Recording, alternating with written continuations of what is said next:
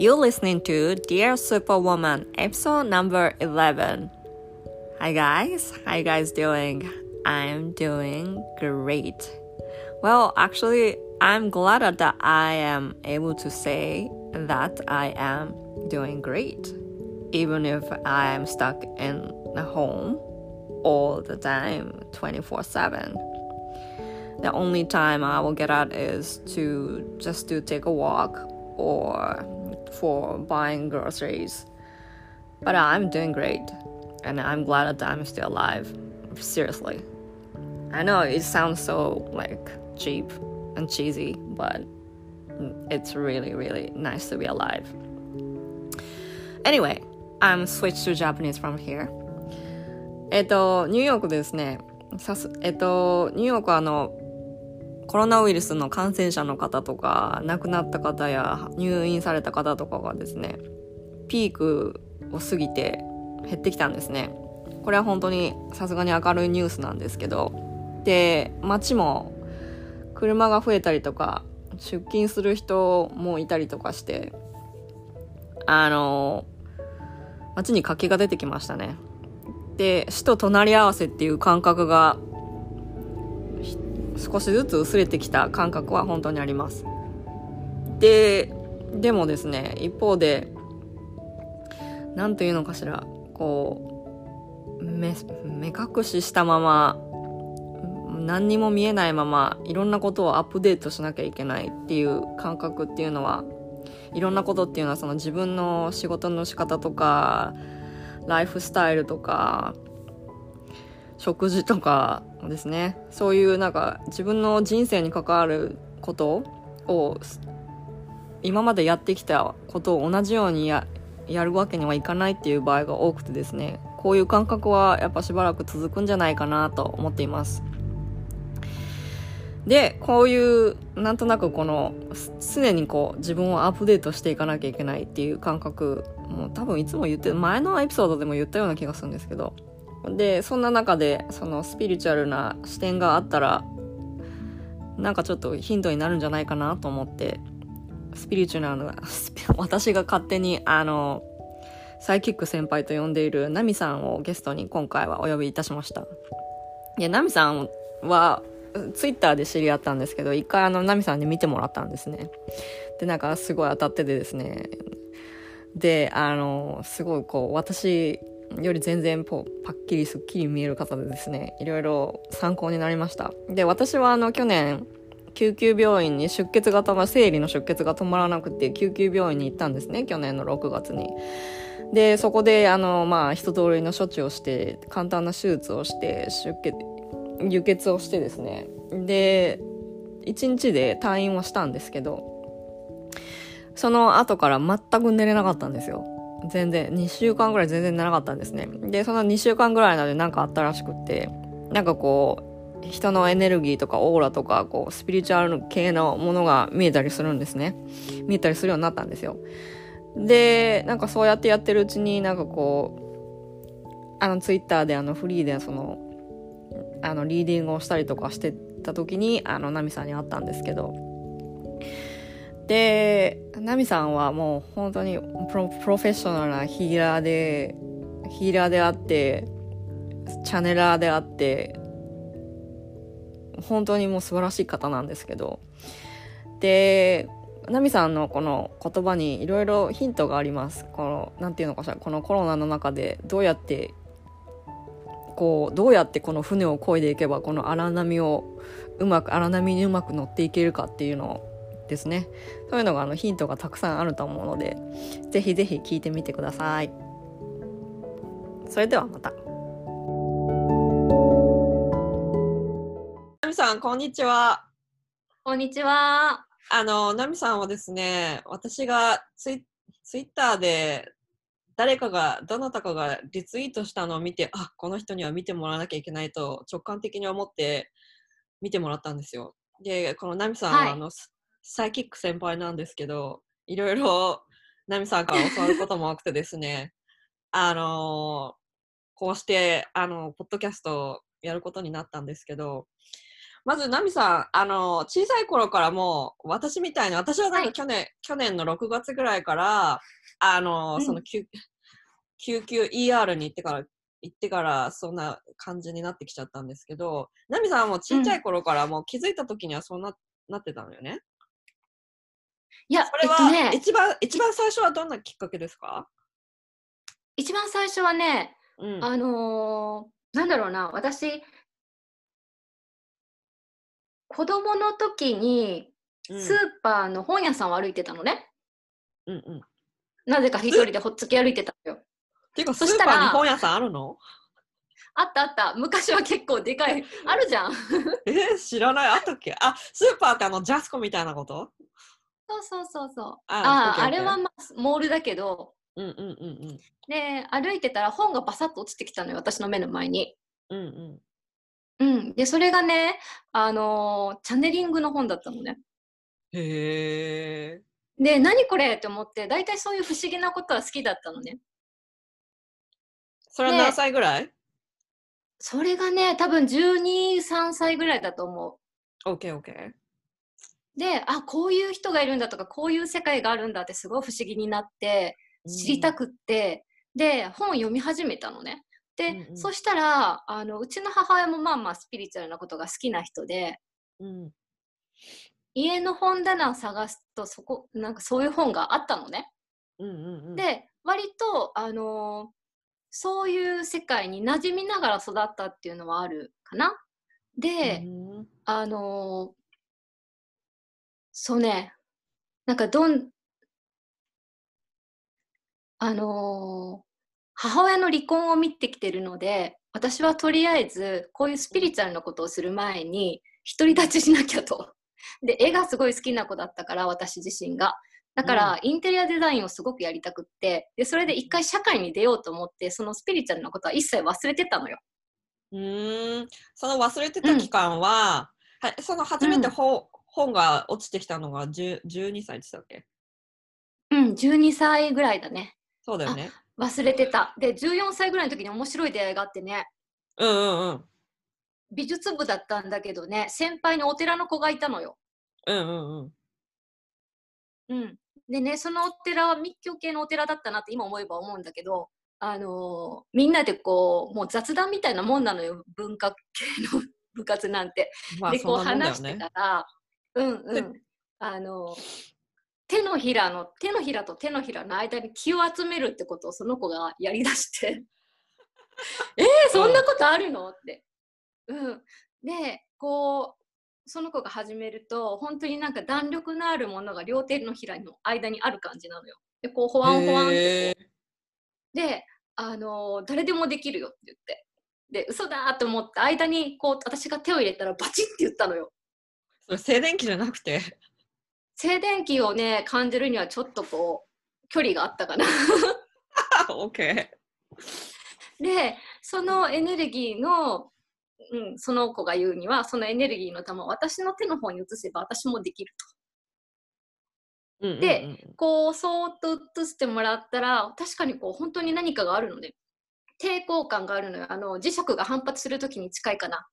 うんうんうんうんうん。でうん。で、あの、一からやりやり方をね、その時その子が 教えてくれて、そしたら本当に手のひら、自分の手のひらの間にこんなにこう開くぐらい気が集められるのね。で、呼吸と連動してるのがわかるのよ。で、あの、あ、これ、あの、吸う時に膨らむ？じゃなくて吐く時に膨らむんだなと思ったら、吐く時に膨ら膨らむでしょって言われて、えーって思って。すごいね。で、それが14歳の時で本当にびっくりして、こんなことがあるのかと思って、もう自分が体験しちゃうと強いよね。うだよね家に帰って母親に言ったら、私もできるって言ってビヨンって言われて。ええあ、じゃあお母さんはもうもともと知ってたってこと？母親はよくわからないの不思議な人でね。うんうんうんうん。で、後に見えるようになった時もね、母親と話をしてたら母親も見える人だっていうのが分かって。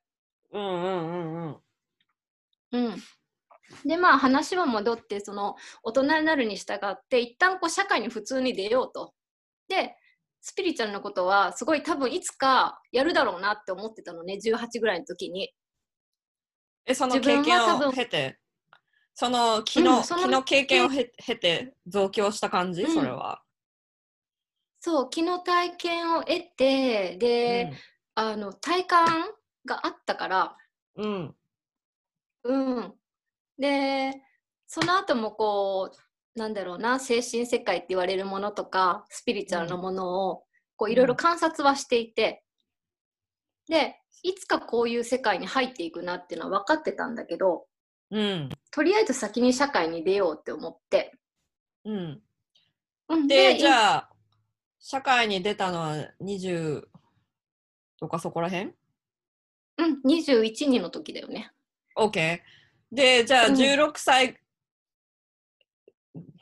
12歳の時に本を見つけて、14歳の時にその友達の気を集めるのがへあって、で、でもうん。14歳から21歳までは、まあとりあえず置いとこうっていう風になったのね。でも経験は、まあそういうなんかこう霊的な経験というかなんかが見えたりとかはよくあったんでしょ、うん。その14歳から21歳までの間は。いや見えるのはなかったかな。ただ私の中でこう、スピリチュアルなものの考え方とか理解の仕方っていうのはすごい自然なものになってたのねもうその時に。それはお母さん、そのお母さんの影響もあってってことよね。母親とそういう話はあんまりでもしたことがないんだよね。やっぱり私が独自でいろいろ調べたりしてたと思。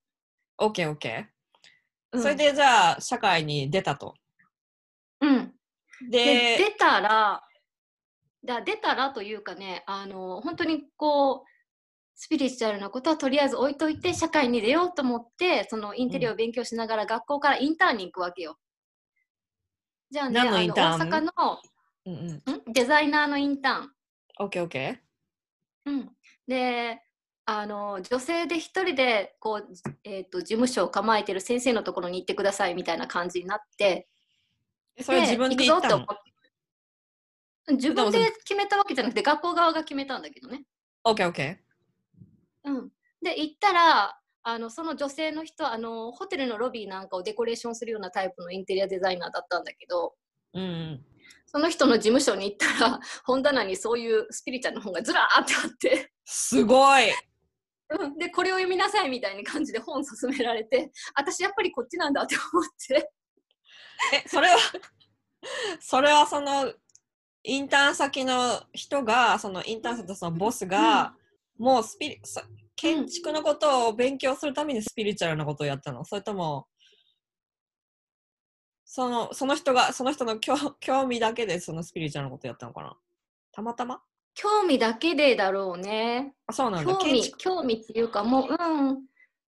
なんていうかな？あの生きていくスキルとしてスピリチュアルやってたわけじゃなくてもう人生哲学的にやってたんだと思うのねへえなんかさ建築やってる人でほら、す風水とかを勉強しなきゃいけないから、スキスピリチュアルなこととかも勉強する人もいるじゃん。あの土地を選んだりするときとか、変なのがいないようにとか、そういうんじゃなかったんだね。オッケーオッケうんそうね。すあの必要なスキルとしてやりましたじゃなくて。であのね昔はもっとこう生き方に密着したものだったんだよねスピリチュアルって。なんていうの？心を磨く道みたいな感じ。ー。ほう、どういうこと？それは。あだからこうなんていうのかな。あのエゴとかではなく、まあ、ちょっと仏教的な考え方に近いのかもしれない。エゴとかをどんどん捨てていって真我ってものに近づいていくとすごい理解が深まっていく。し真実がどんどん明らかになっていくみたいな。だからすごいストイックな世界よねおー。え、今、今はそんな、今とは違うの？どう違うの？どう違う？あーえっとね私も、うん。うーんずっとこうその業界を見てきてるわけじゃないんだけれど、あのスピリチュアルな世界っていろいろあってねそんな風に心を探求する側から入るのもあるしうん。ものすごいこう、あの現世利益追求型というかこれしたら彼氏ができますよとか開運しますよとか引き寄せますよっていう入り方もある。うんうんで結局まあみんな成長していったら行き着くとこは一つなんだけど今はね、あの本当に現世の欲追求型っていうのが広まっていてだからこそ一般人に受け取りやすいんだけれども昔のあのなんだろう修行モードにストイックな人は減ったっていうのがあるかな。あー、どっちが好き？私はねストイックモードから入った人なの。そうだよね。私はなんかこう見えるものを伝えてるだけなんだけどさこういうスピリチュアルなことをやってると、そう自分が見えるものをさこうですっていうふうに科学,、科学的に証明できないことが多いじゃない？うんうんうん。なんか自分がたまになんかうん。い大丈夫だったのかなこれでって。私はまだ始めては始めてから全然あの短いからうん。なんかねこ本当に人のためになってんのかなって思うことはあるよやっぱり。うん、何を真にするかだよね。何を伝えるためにするかっていうのはすごく大事で、ううんうん見える聞こえるって結局ツールなのよ。自分の持ってるツールでしかなくてそれを売り物にするというよりは、相手に本当に必要なものを伝えるためにどんな手段でも使うっていう心構えであってそれは言葉ねでも言葉だけでもいいしそうなの。その人のためになることを選んでいくってことなのね。でそこにコミットしていくね。うんうん、そこにコミットしていくと情報量も増えるのね。なるほどね。うん、いいなんていうの？本当にし本当のサイキックの人って必要ないことは言わないよね、言わない。そう。で、なんか、その自分のため、そのサイキックの人のためになるようなことも言わないよね。その相手に、そのクライアントさんのためになることしか言わないよね。そうだね。うんそう自分、自分が人気出るようにとか、じゃないよね。うんだからなんか、ナミさんと前話したけど、本当になんかこう、今うん有名な人とかっていうのはさ、うん、道徳の授業みたいじゃん、本当に。ああそうね。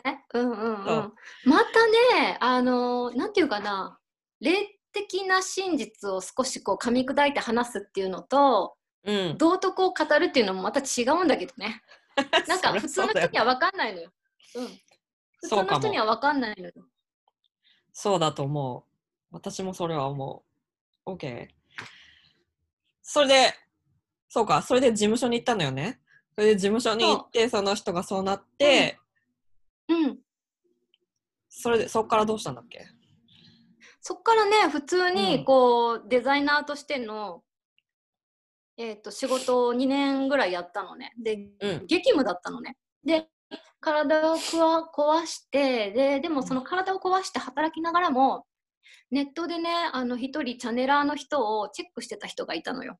うん。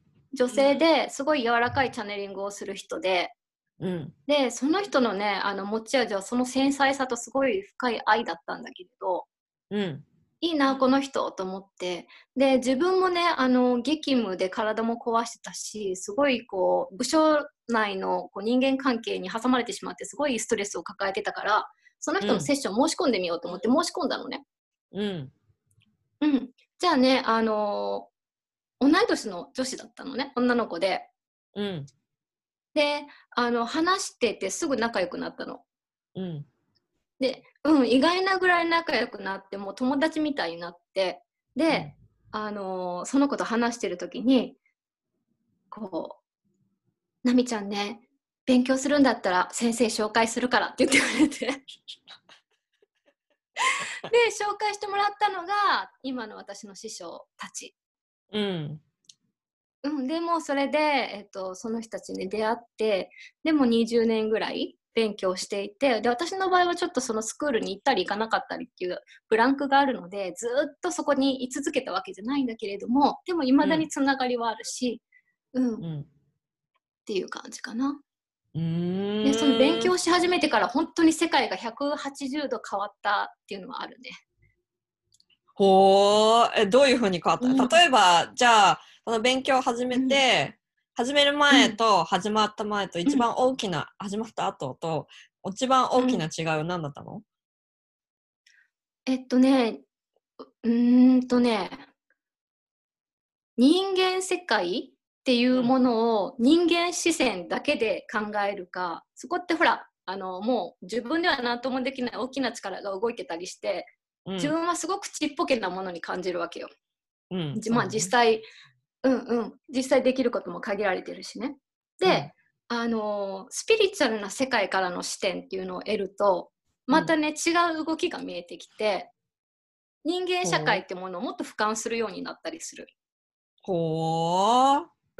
でこれがあのなんだろう宇宙の意志とか天の意志みたいなものとその関係する存在たちの動きとかと連動していってるのを目の当たりにしていくと本当に2極から見る感じすごく天っていうかそうね宇宙的な視点と、うんあ、とあのこの地上で動き回ってる私たちっていう視点ね。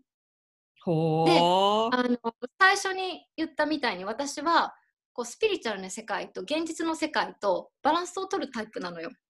スピリチュアルやる前にとりあえず社会に出ようっていうのは社会で生きていける自分を作りたかったからっていうのもあるけれどもうんうん。どっちかの世界だけにあの没頭するのは私は違うっていうのはずっとあるのね。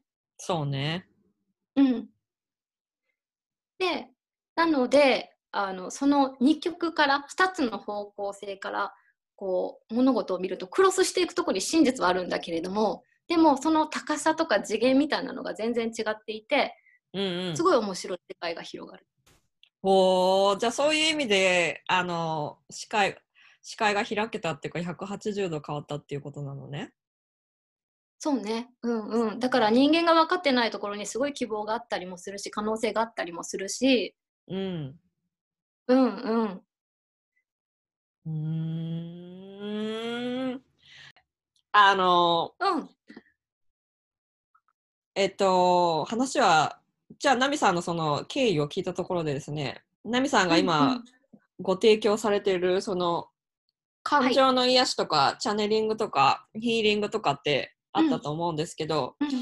実際にそはい。の感情,、感情の癒しとヒーリングと、うん。チャネまあ、チャネリングはまた随分違うと思うんですけど、ヒーリングとその感情の癒しとどう違うの、えっとねあのそれ分けた理由はね初め一つでやろうかなと思ったんだけど分けた理由は、あのうん私自身がねこうインナーチャイルドの問題にぶち当たったことがあるの。?OK。あのちっちゃい頃家庭内がなんだろうな私にとってはそんなに安全な場所でなかったのねめちゃくちゃすごい虐待を受けたわけではないんだけど悲しいことはいっぱいあったって感じね OK。でそれをね癒していく時にいろんなヒーリング方法とか学んだんだけれどもあの感情の痛みと仕組みに関してはねあの心理学的手法カウンセリング手法的手法っていうのが、すごく一番早いなって思ったの。自分の体験ねこれは。うん、OK。うん、で感情にアプローチするやり方ってヒーリングでもカウンセリングでもいろんなやり方があるんだけれど例えばその感情的な問題を直接扱うのにオーラをね触っていてもやっぱりあのやり方は正しかったり本当にいいことをヒーリングで行えてたとしてもやり方としてはまどろっこしかったりするのね。うーん。うん、でそれだったら本当にその人の、あの信頼してもらうことが大事なんだけれどカウンセリングでお話を伺っていてどこにその人がブロックを持っているかとかちっちゃい頃の何が原因だったかとか、そういうことを伺っていってで感情自体の扱いということをしていくとその人の解放のリリースあ違う。感情のリリースが早い。し実際にその感情自体を癒していくことができる。うーん。うん。ナミさんはその感情のその癒しっていうのを学んでいく上で、その自分の家庭環境のことがどういうふうに、どういうふうに、うーん、うん。変わっていった？感情の癒しをその学んでるところでってことかな？うん、感情の癒しをねあの自分自身が学びながらやっぱり自分で自分でっていうか、まあ、時にはこうカウンセラーを頼ってで実体験で手放すっていうことをどんどんしていってたのね。うん。でこれってねあのあなたはこういう痛みがありますね。手放しましょうって言われてもえー、ってなるのよ。そうだよ、絶対そうだよね。手放せってどういうこと？うんで具体的な手法が必ず必要でしょ？でねこれってね、うんなかなか難しいことだと思ってたの私。うん。うん、で感情をいくらヒーリングでこう手放しましょうと言ってこう誰かがこうブチッとね引きちぎったとしても自分が納得してたらしてなかったら絶対手放せないじゃない？だからもうとことんまでやるしかないんだと思ってで自分の感情にとことんまで向き合うってことをしたのね。OK?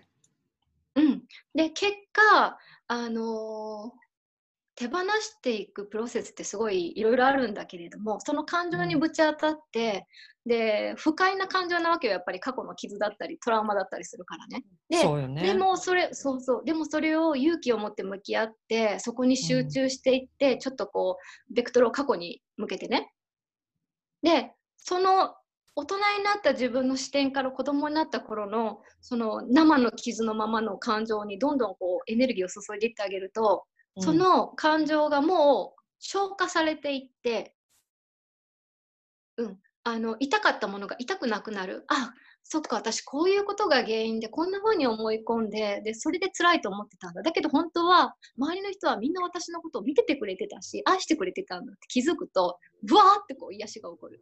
おー。うん。そうするとあの自分はこんなにダメでこんなことができなくってどうせ私なんてみたいなのがどんどんこうね剥がれていくのよ。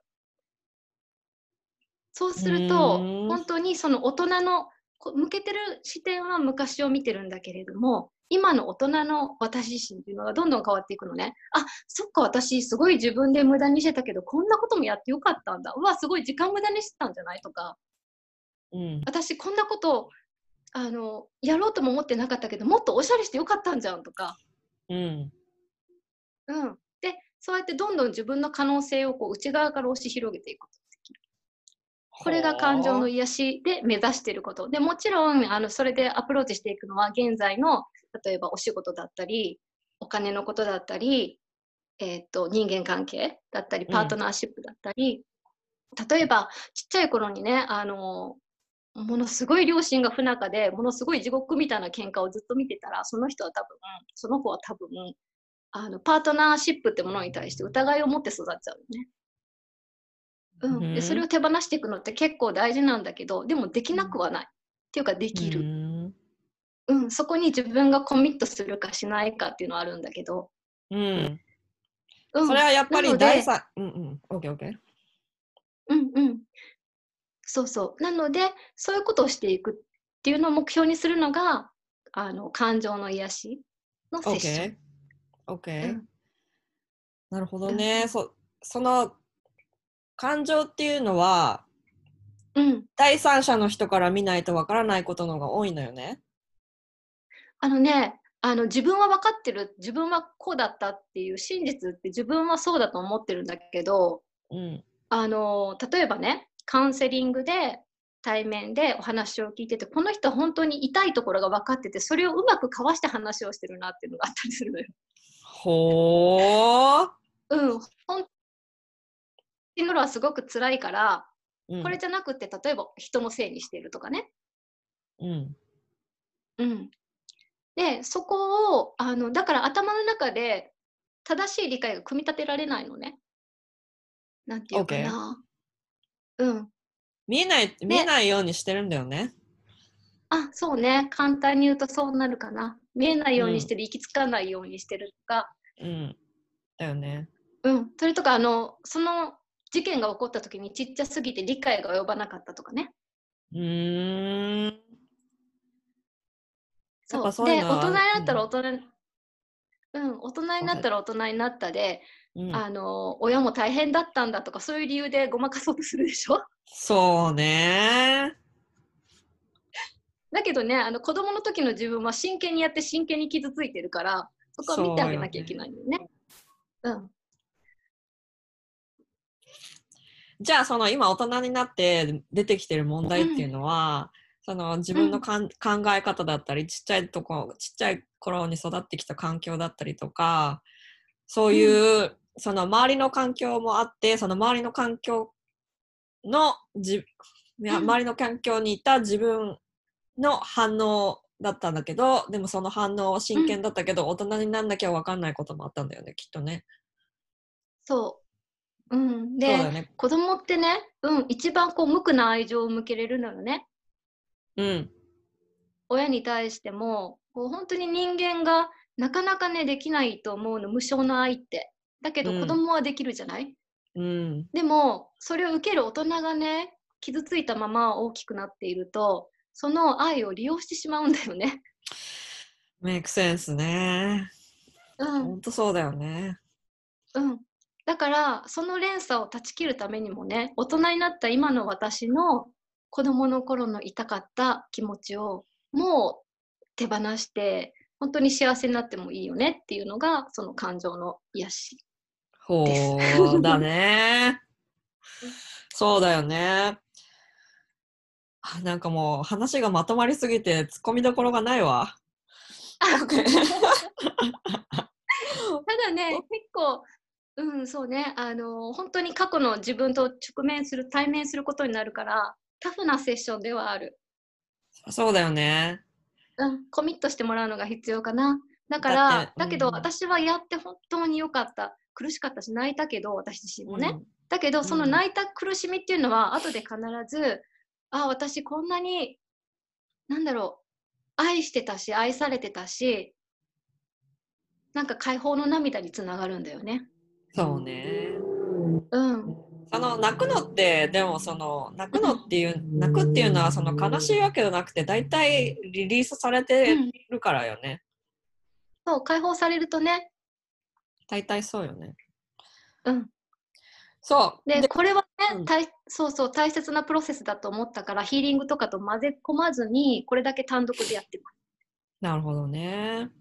す。うんえじゃあちょっとそのチャネリングとヒーリングっていうのはどっちかっていうとうんチャネリングの方は多分そのうん上の人、私が言ってる上の人とチャネリングするんだと思うんだけどそのナミさんがチャネルしチャネリングする人はクライアントさんの誰かなの？それともナミさんの誰かなうん、私の誰かだね。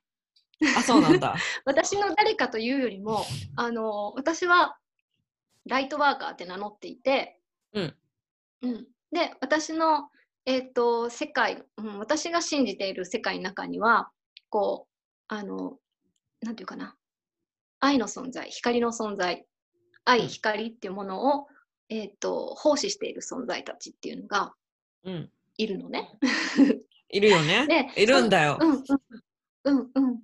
でその人たちってあのまあ天の構成員というか、まあ、宇宙で何でも好きな風に呼んだらいいんだけれどもこううんチームを組んで仕事をしているので、うんうんうん。なのでその人たちとコンタクトを取ってで専門的な知識だったりこう専門的なエネルギーだったりっていうのを持ってる人と私がつながることで私が同感役になってうん。でその人、うん、クライアントさんと,、えっとその人の間で直接交流をしてもらうっていう、うん、っていうのが、OK えっとチャネリングね。OK ナでミさんはだからそのにつながる、うんうん、つながるっていうもので、うんうん。で私はあの幸いなことに割とこう言葉として受け取るっていうのが得意なタイプだったので。うん彼らが言っていることっていうのを言語レベルでお伝えするっていうのがまあまあ、うん、で得意なのでそれをやっているっていうことね。うーんそうなんだよねはい。でね、このチャ多分どっちかっていうと、これから話すことはひチャネラーの方に向かっていくと思うんだけど、うんこの今う、上のその宇宙の意識と人類の意識があって、そのエネルギーが今ごっちゃごちゃでしょ？どっちかっていうとごちゃご。ちゃ？私の中ではすっごい、私が、私がそう感じてるのかもしれないんだ、感じてるだけかもしれないけど、うん。今に今人間世界で起こってることがごっちゃごちゃだからなんか見えることが、見えるものも見えない感じなのねうん。でうんうんうん多分私がその人間世界で起こっていることの方がこごちゃごちゃしてるところがあって見えないのだけなのかもしれないけど今うん。上でも、上でもなんかごちゃごちゃしてない？そんなことない？あのね、どこに、うん、自分がどこにあの焦点を合わせてエネルギーを読み取ろうとするかで全然結果は変わってくるんだけれど、ああそうかも、ね、例えば、うん。ん、あの天の世界ではあまり混乱っていうのは起きない。すごく秩序があってずーっとずーっと人間が成長するように働いていく。それしかやってくれんそればっかりやってるのよ本当に天は。あのそうなんだ。うん、OK でいつ人間が気づくだろう。もっとどうやったらもっとこう愛のある世界を構築するようにこの人たちは気づくんだろうとかもうあの手この手で何とかしようと考えてるのよ。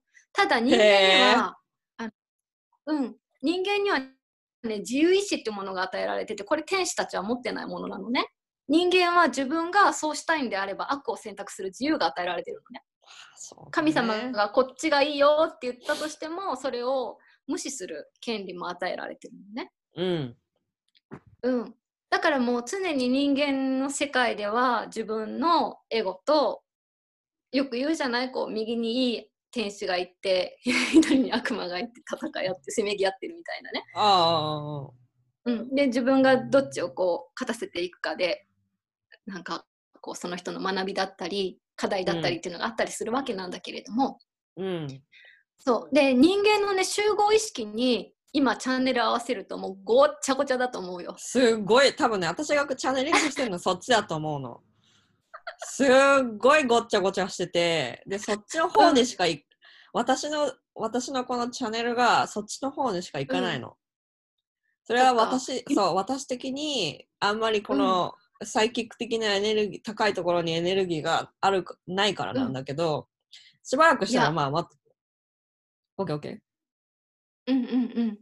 なんかね、イメージしてほしいんだけど、今ー。ね、人間っていろんなシステムほころんできてるじゃない？もう変わんなきゃいけないところに来てるじゃない？だから、人間自身の集合意識からしても、あの自然のエネルギーね、いわゆるまあウイルスなんて自然から発生するものじゃない？それをある程度人間が加工できたとしてもよ。で、うん。その自然の意識ももう人間に業を煮やしていて、あ、そう。うん、あのもう埃が積もりに積もった地面をね、こううんなんとかしたくてバッタンバッタンこう叩いて埃がブワーって舞い上がってる状態なのよ。掃除するぞみたいな感じで。うん。うん、だからその私人,、うん人間意識のそう人間意識にあのフォーカスすると今、いろんなものを変えようとして新しいものとか古いものとかがごっちゃごっちゃになってるしで、うん。この世界的にも本当にパンデミックな状態でうん。で恐怖だったり怒りだったり悲しみだったりみたいな感情がものすごいこう飛び変わ飛び交ってるわけじゃない、うんうん。うん、だから大変なんだけれどももっと上の方に行くとどんどん空気が澄んでいくのね。ほうん、であのなんとかするために手のメンバーも働いてるし、う。うん。うん、マスターたちも働いてるし一番上では神様って言われてる、まあ、創造主って言われてる人たちがこっちだよって言って両手広げて待ってくれてるんだけど人間がそっちを見えるかだよね。うん、見よ、ではね、見ようとはしてんだよ。うん、そそうう。見ようとはしてんだよね、人間も。なんかね、そこは見えるんだけど、そう、うん上の人たちもね、なんか、上の人っていうか、その、地球自体がなんかもう、ちょっと、しばらく、もう、お前らやりすぎなんだよってなったんだよね。そう、人間の方はそう、お前らもうやりすぎなんだって言ってるのはもう大体分かった。それはなんか聞こえてきてて、で、上の人、上の人たちは、いや、こっち、うんとりあえずこっちだっていうのは分かってんだよねっていうのを分かってんだよ、上の人たちは。そううんうんうん、で、そこぐらいまでしか最近見えないんだよね。で、うんうんうんもうちょっとなんだよ。そう。で、もうちょっとなんだけど、その、まあ、うん世界、今の世界動向もそうだけど、早くみんな元に戻りたいんだよね。で、その、早くも、そう、早く戻りたいって思ってるところに、その、うんダース・ベイダーが来るわけですよ。そうみんな、そう、早く戻りたいって思ってるところに、その悪悪のエネルギーがこう、今か今かって入ろうとしてんだよね。元に戻りたいって思ってるところに。そこ、うんうんそこぐらいしか最近は見えないんだけど、それが全体的なところで、だからこの、世界動向としてこれからどうなるかとか、そのコロナのこともそうだけど、いつ終わるかっていうのはまだちょっとわかんないんだよね、はっきり言って。人間次第だよね。そうなんだよね。で、うん多分、私の中では、早く、あとこれは私の感覚で言ってるのかもしれないけど、早く戻ろうともすればするほど、多分、うん良くない、良くないんだと思うんだよね。でも、はっきり言って、この家の中、そう、家の中にいるのはもうすごいフラストレートたまるし、疲れるんだよね。疲れる疲れる。疲れるでしょ。ジャンクフードも食べたくなるしさ、悪いものもど体に入っていくんだよね。だから多分、そうだね。そう、だから、いずれ、いずれ多分上の人たちも、もうそろそろこっちに行くかって、やってくる、やってくるような気もするけど、うん、どっちかっていうと人間次第なんだよね、やっぱりね。そうだね。ただね、あのーどこの世界にも、こう分かってる分かってない関係なしに敏感な人っていうのはいて、その人たちはうん新しい社会の構造みたいなのを断片的にダウンロードしてるのよ、やっぱり。あ、ねそうん、でそれはね別にスピリチュアルな意識をその人が持っている必要はなくて例えばあのものすごいこう専門家っているでしょ？人間世界には。う。うん。例えば、うん、地域のリーダーやってる人うん。それなりの覚悟で本気でやってる人っていうのには必ずそういう青写真みたいなものが下ろされるのね。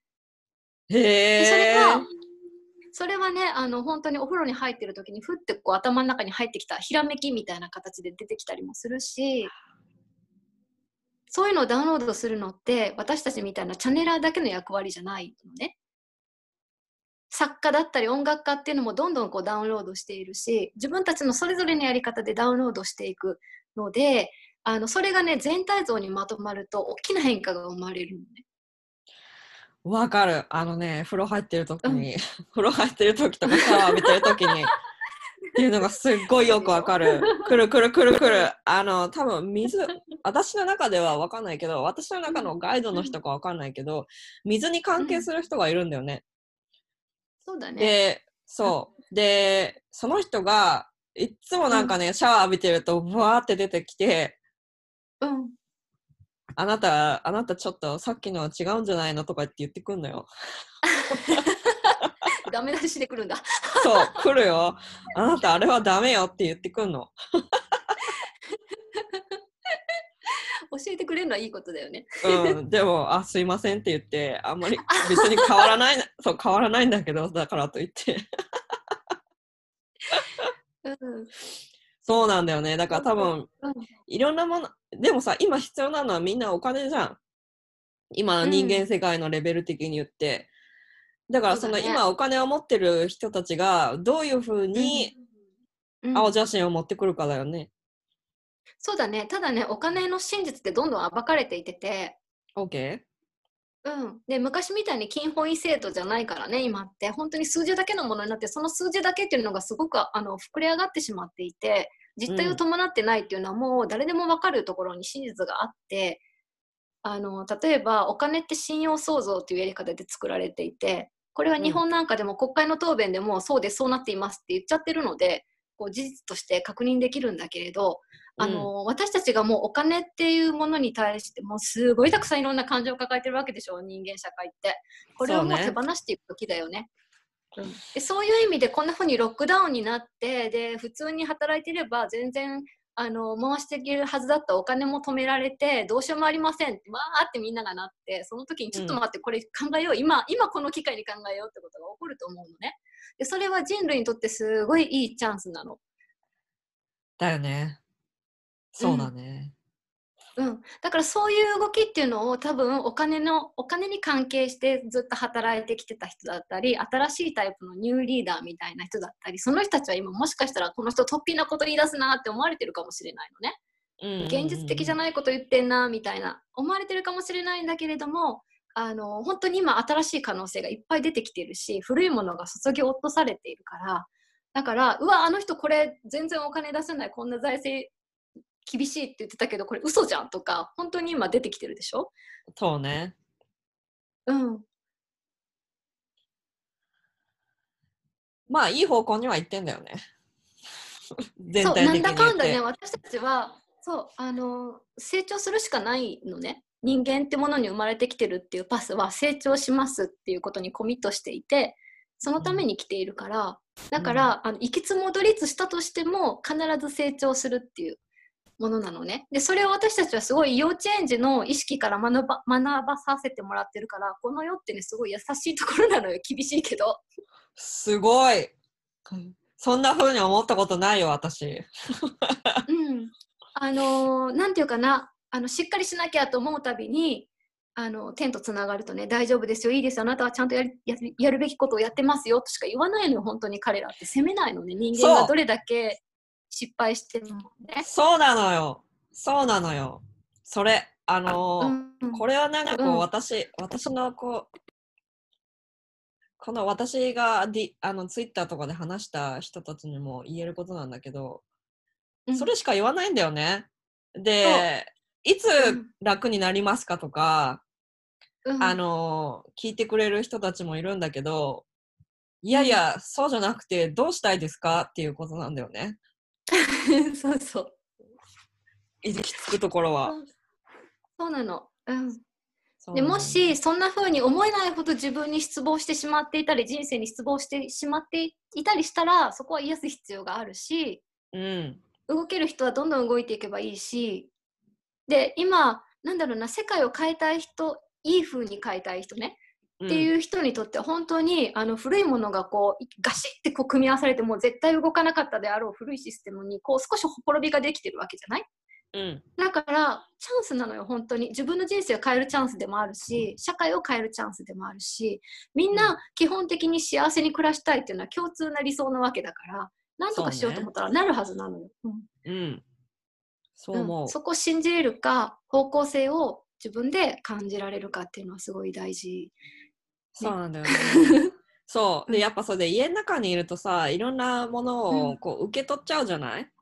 あの、自分でなかなか選ぼうと思っても、こう、ツイッターずっとやったりとかさ、私もそうなんだけど、ツイッターずっとやったりとか、ソーシャルメディア、うん。他のメディアとかずっとやって、受け取らないと、なんかこう、今、いろんな人がこう、サバイブするのに忙しいじゃない？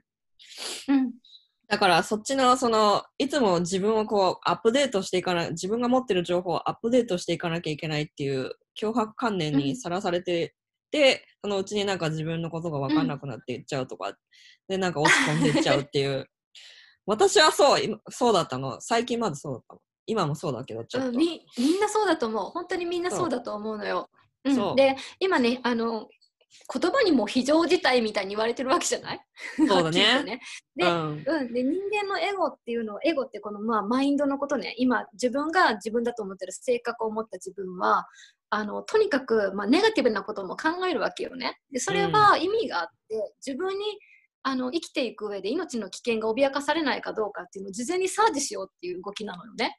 うん。うん。だから今目の前に危険がちらつかされてるからそりゃもう神経質になって調べまくんなきゃ気が済まないわ。そうよね。そうなのよ、うん。でもそういうところでなんか自分の自分の本質が見えてきたりするんだよね。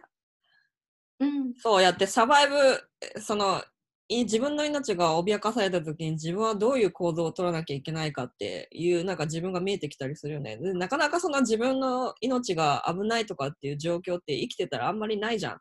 大きな病気とかしなければ。うんだからこれは一応自分のなんかどういう行動を取るかっていうのを見る機会でもあるんだよね。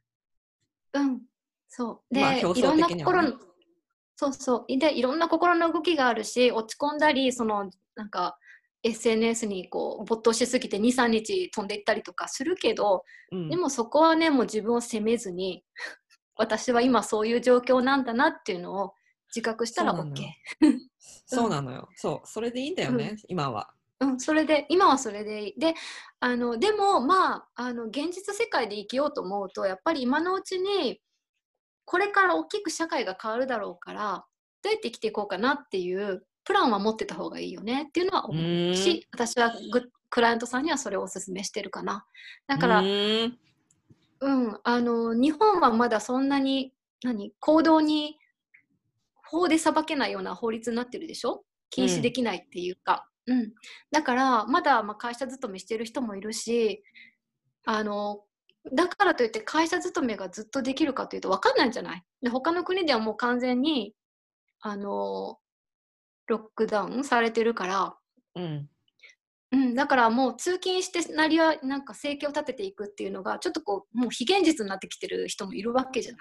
そうね。うん、だから、まあ、そのままの現実が続いていくかっていうとちょっとそれはもしかしたら難しいかもしれないから、うん、今のうちにじゃあ方向転換するなら自分ならどういうプランが考えられるかなっていうのを考えた方がいいかなって思ってる。本当だよね。本当にそう思うよ。うんどっちかっていうと、その、それもサバイブする方向に移っていくんだよね。どっちかっていうと、それも一応、ただ、うん、ただ方向としてはもうねごまかしとうん、自分の気持ちをごまかすとかあと生活のために嫌なことを我慢するって方向では発展していかないのは分かっているので もしそれが発展していくんだったら今のこのパンデミック起きてないからね。これは本当に私たちに対する目覚ましコールなので、もうあのこれチャンスだよっていうことなのでだから本当にこの機会に自分が本当にやりたかったこと自分が本当にやりたかった生き方っていうのを始めなきゃいけない。でこの家にずっと入れるっていうのはある意味う、ん、そのために準備する期間かなと私は思ってる。そうだね。うん、本当にそうだようんうん、良くも悪くも外界からシャットアウトされていてあの自分と向き合うしかないわけじゃない。そうだね、本当に。うん、そうで休んでみて私やっぱり会社嫌いだったなっていうのもあるじゃない。うん、あるあるあるある。であの気質的にね本当に会社で働くようなのをあのなんていうかな自分の目標にしていてそれで違和感が本当になくて絶対働きたいと思ってる人もいるしそういう人はね、あのそういう道が開けるんだと思う本当に。そうね。で全ての人、うん、全ての人がなんかいきなりねあのなんだろうすごいオリジナルな生き方をしていくかっていうそうじゃないかもしれないしけれどもだけどもう自分の心をごまかしてるような時代じゃない。本当だよ。本当だよ。うんだからなんかちょっとでもやった方がいいんだよね。なんかそう自分がやりたかったこと今ちょっと苦しくてできないかもしれないけどフラストレーションとかが溜まったりとかして、うん、だけどなんうかその戻りたいっていう気持ちをその戻るよ、うん。戻りたいっていう気持ちに使うんじゃなくてなんか本当にやりたかったことをちょっとでもやるのがいいんだよね。うん。そうそれがそうそれがその私たちのなんかこう後押しするっていうかいややっていいんだよっていう状況でもあるしやっていいんだよって人から言ってもらってなんか安心してやれるっていう人もいっぱいいるじゃん。そうだからなんかで多分うんうん。そうそうそう。うん、でやっちゃいけないそういう自分の好きな生き方をしちゃいけないっていうブロックを多分今の人間はほとんどの人が持ってる何かしらで持ってるからもともとない人だったらもうすごい好き勝手に生きてると思うんだけど 多分お勤めしている人のほとんどはねこれをやらなきゃいけないって思ってやってると思うのよ。でないと生きていけないじゃないって。そうね。でそうん、だからそこの部分も問われるよね。本当に自分の人生を生きますか？どうしますか？みたいな感じで。でそこで勇気を持って、うん、勇気を出してあの道を変えていくのかそれともやっぱりこう生活費の支払いが怖くて自分を追い詰める方向に進めてしまうのかでもそうするとどんどんこう自分の生きた感覚っていうのは死んでいってしまうんだよねやっぱりね。だんだんこう希望ってものから遠ざかってしまうし自分の生きたエネルギー自分の活力ってものから離れていってしまうので、うん。うん、そうね。そう。で、この、うんこういうことを言いながら、こう、後押しする、後押しするのを手伝うのが、このチャネラーとかヒーラーのお手伝いの仕事だからね。そうね。まあ本当に、まあでもう、ん。うん。決めるのは本人なんだけどね、そうね。本当そうなんだよ。うん。そう、ナミさん、これからあの、はい。やっていく、まあコロナでなかなか人と直接会ってやることとかもないと思う、なかなか難しいと思うんですけど、何かイベントとかあるんですか？オンラインイベントとかはあるんですか？オンラインイベント今のところ考えていなくていやできるんだったらね、あの普通におしゃべり会ぐらいしようかなと思ってたりする。このあの Zoom とかあるじゃない今うん。であのセッション的なものは今普通に遠隔でさせてもらってるのでうん。あの感情の癒しのカウンセリングもありがたいことにこう遠隔でできるものなのでうん。チャネリングもね、うん、うんだから、まあ、個人セッションっていうのはそれベースでさせてもらってるけれどもそれと別にもう、あの個人セッションじゃなくて本当におしゃべりするだけ、うん気が紛れるっていうのもあるじゃない誰かとしゃべると、そうね。うん。っていうのをしようかなっていうのはありますね。OK。それは、うんえっと、まだ、まだ計画中なの？計画中なのね？うん、計画中どうしようかなと思ってるだけね。うん、や やりなよ。そうだね。うん、こんな、私、こんな、私と話してるくらいだから、うん、できるよ。うん、みんな、ナミさんと話したい人いっぱいいると思うし。かな。うん、OK う。ん、だったらいい。うん、で、この、あの、すね、ナミさんのこの言ってるスピリチュアルなことをですね、この、聞いてですね、皆さんも、あの、なんと、なんとか、なんとなくこう、自分が少しずつ見えてくるんじゃないかなと思います。まあそういうわけで、ナミさんありがとうございました。ありがとうございました。じゃあまた、またあの多分いつでも話す時があると思うね、ツイッターとかで。あ、そうね。うん また話しかけてください。はい、サイキック先輩。では失礼します。で、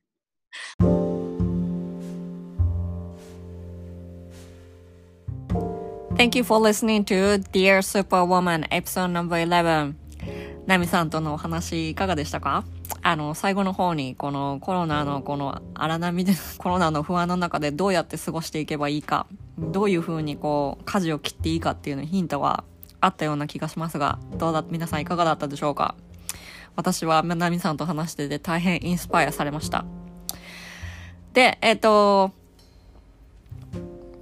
感想とかですね、ご要望、私もマリコと話したいとか言って、ビジネスとか何もしてなくても全然構わないので、話したいっていうんだったら、あの、ぜひ、あの、どしどし、この、インスタグラム、マリコアンダーバー今だまでの DM でもいいし、info at マリコ今だ .com で、あの、いもいいし、検索で多分生理コーチってやったら私が最初に出てくると思うので、それで探してメールをくれてもいいし、あの、ぜひぜひ教えてください。あの、こういう風にやってると、ポッドキャストをやってるのはいいんですけど、あの、自分のこのやってることがどういう風に人に伝わって、どういう反応があるのかっていうのは全く見えないんですよ。なので、あの、感想とかいただけると大変嬉しいし、どういう風にやっていけばいいかっていうヒントももらえるので、私は嬉しいので、ぜひぜひご感想あったらください。で、えーとですね、あと私はそのサイドビジネスで生理コーチというのものをやってるんですが、